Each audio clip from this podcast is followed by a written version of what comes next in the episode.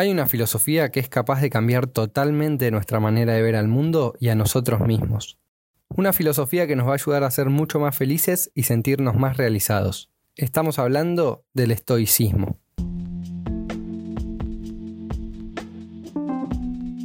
Esto es Una Más, un podcast sobre productividad, hábitos y tips que van a ayudarte a encontrar una mejor versión de vos mismo. Hola a todos, ¿cómo están? Bienvenidos al séptimo capítulo de Una Más. Hoy queremos traerles un tema quizás un poco más abstracto, pero del cual seguramente puedan extraer alguna idea importante que puedan aplicar en su día a día para ser más felices, sentirse más realizados y disfrutar así de todas las cosas buenas que nos pueden pasar en nuestra vida. Hoy vamos a hablar del estoicismo, una escuela filosófica muy conocida que tiene muchísima aplicación en la actualidad. En pocas palabras, esta filosofía nos va a ayudar a comprender que la felicidad no proviene de lo que nos pasa, sino de lo que nosotros pensamos acerca de ello. Así que sin más introducciones, vamos a pasar a explicar un poco acerca de esta filosofía que tiene mucho para darnos en este rato de hoy. Vamos a darles primero un poco de información con respecto a la propia escuela filosófica. Esta empezó a impartirse aproximadamente en el año 300 a.C. en la antigua Grecia por Zenón de Sitio quien luego de haber perdido absolutamente todo tras el hundimiento de uno de sus barcos, decidió enseñar a los demás distintas lecciones sobre el autocontrol o la tolerancia. En esta escuela enseñaba que el mundo era una red de causalidades que estaban todas conectadas entre sí, dando un orden lógico y racional a todos los sucesos del universo. A partir de estas conexiones vamos a encontrar múltiples situaciones que no podemos controlar desde nuestra persona, pero que sí podemos controlar cuál va a ser nuestra reacción ante ellas. Y acá es donde está el núcleo de la filosofía. Según afirmaba Epicteto, uno de los filósofos más famosos de esta corriente, el sufrimiento no proviene de los sucesos en nuestra vida, sino por nuestros juicios hacia ellos. Por medio de esta idea, los estoicos plantean una solución a los problemas de la vida que se rigen un 100% por nuestra actitud frente a las cosas. Algo parecido a la logoterapia de Viktor Frankl, que es ya tan conocida.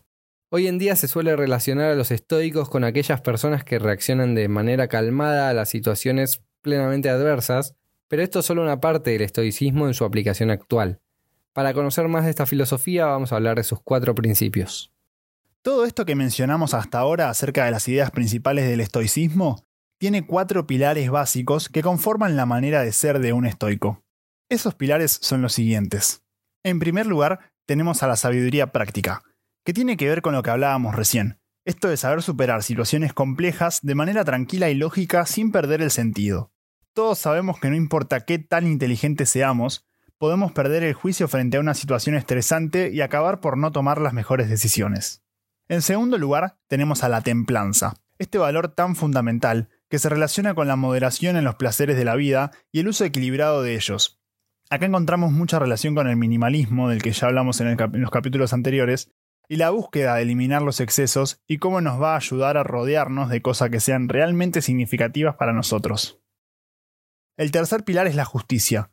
Debemos tratar a todos por igual, sin importar si la otra persona cometió un error o algo malo. Debe ser tratada como un par y al igual que todos los demás. Por último tenemos el coraje. Debemos tener la valentía suficiente para enfrentar desafíos diarios con claridad e integridad. Séneca, otro de los grandes filósofos estoicos, decía que el simple acto de vivir es un acto de coraje, debido a todas las situaciones que pueden surgir en la vida misma. Y es por medio de estos principios que debemos vivir nuestra vida, porque manteniendo el equilibrio óptimo de estos valores, no solo estaremos alcanzando una mejora para nosotros mismos, sino que los estoicos creían fuertemente que por medio de ellos contagiamos también a los demás, y por ende acabamos por construir un mundo mejor y una vida mejor para cada uno de nosotros. Y ahora vamos a hablar de lo que más les importa del capítulo, porque, ok, buenísimo el estoicismo y sus principios, pero ¿cómo lo aplicamos? Esto no se basa en tareas o actividades que podamos hacer como mencionamos en la mayoría de los capítulos, sino en la forma en la que vemos las cosas. Y para eso nos vamos a basar en ciertas ideas de esta filosofía. En primer lugar, tenemos que entender que nuestra felicidad parte de un principio básico. Algunas cosas las podemos controlar, pero algunas otras no. Y es muy importante comprender esto por una razón. Aquello que está bajo nuestro control lo podemos modificar para que nos beneficie, nos sume o nos haga bien, como nuestra manera de ver las cosas, nuestras acciones o cuánto dejamos que nos afecten las cosas, entre otros. Otras cosas, las externas, como las acciones de los otros, el clima o el tráfico, por poner ejemplos burdos, está más allá de nosotros. Y si es algo sobre lo cual no tenemos control, no debemos preocuparnos por eso, porque no podemos hacer nada para mejorarlo. En segundo lugar, una idea fundamental. No son los eventos los que preocupan a las personas, sino sus juicios sobre esos eventos. Siguiendo en línea con la idea anterior, acá podemos ver que lo que nos molesta no proviene de afuera, los otros u otras cosas externas, sino como nosotros percibimos estos eventos o estas situaciones. Lo mejor que podemos hacer para mejorar en este sentido es no enojarnos por esas cosas, sino buscar siempre el lado positivo, tener una mirada optimista y no amargarnos el día por cosas que pasan, sino darle un juicio positivo para mejorar la situación. Para darles un ejemplo claro de estas ideas, vamos a basarnos en una cita de Picteto que decía, Cuando estás solo, debes llamar a eso tranquilidad y libertad, y cuando estás con mucho, no debes llamarlo multitud, o problema o inquietud, sino fiesta y compañía aceptarlo felizmente. Esto se puede aplicar a cualquier situación y explica lo que hablábamos antes.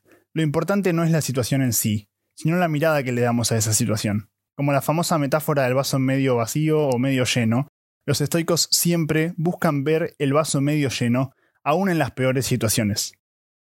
Por contarles un ejemplo personal, yo actualmente trabajo en recursos humanos, pero me enfoco mucho más en lo que es el análisis de datos, entre otras cosas. Doy soporte también a todo lo que es las entrevistas, la búsqueda para seleccionar personal.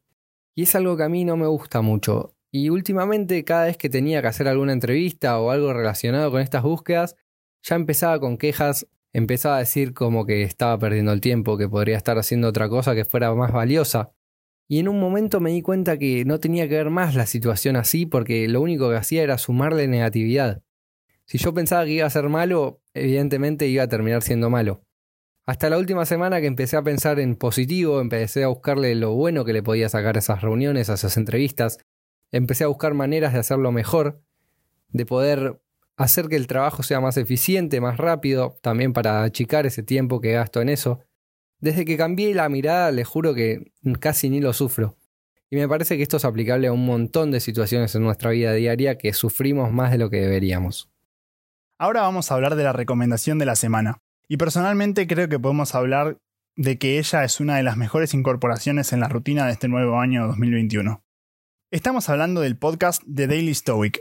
Este podcast, narrado por Ryan Holiday, un escritor muy conocido en el ámbito del estoicismo, trae capítulos diarios donde se incluyen reflexiones, pensamientos y meditaciones diarias con respecto a las situaciones de la vida y cómo podemos enfrentarlas mediante una perspectiva estoica. Algunos capítulos son muy cortos y otros más largos, donde se hacen entrevistas con algunos referentes. Esos capítulos cortos son excelentes para tener en el comienzo del día como una primera reflexión en la mañana que nos ayuda a enfrentar el día con una mirada diferente, quizás durante el desayuno o en un rato que tengamos libre. Así que recuerden, The Daily Stoic o el Estoico Diario en español pueden encontrarlo en Spotify o también en formato libro, que de paso también lo recomendamos. Y hasta acá llegó el capítulo de hoy. La filosofía de los estoicos es de verdad muy interesante y si bien pueden parecer ideas medio cliché, al empezar a aplicarlas verán, o, o por lo menos nos pasó a nosotros, que se ve la vida con otros ojos, de manera mucho más positiva. Así, problemas que antes nos ponían de muy mal humor, como ir en una avenida llena de autos, se convierten bajo estas nuevas perspectivas en eventos que están fuera de nuestro control y de los que quizás se pueda rescatar algo positivo, como un tiempo extra para escuchar canciones que nos gustan o para reflexionar un rato. Esperamos que les haya gustado y puedan llevarse una o dos cosas para empezar a aplicarlas en su vida. Hay realmente muchísimo más de los estoicos que nos gustaría contarles, pero para no extendernos tanto decidimos enfocarnos en las ideas que hablamos hoy. No dejen de investigar sobre lo que les interesa, que es una de las mejores formas de aprender por nuestra cuenta y con nuestra curiosidad como motivación.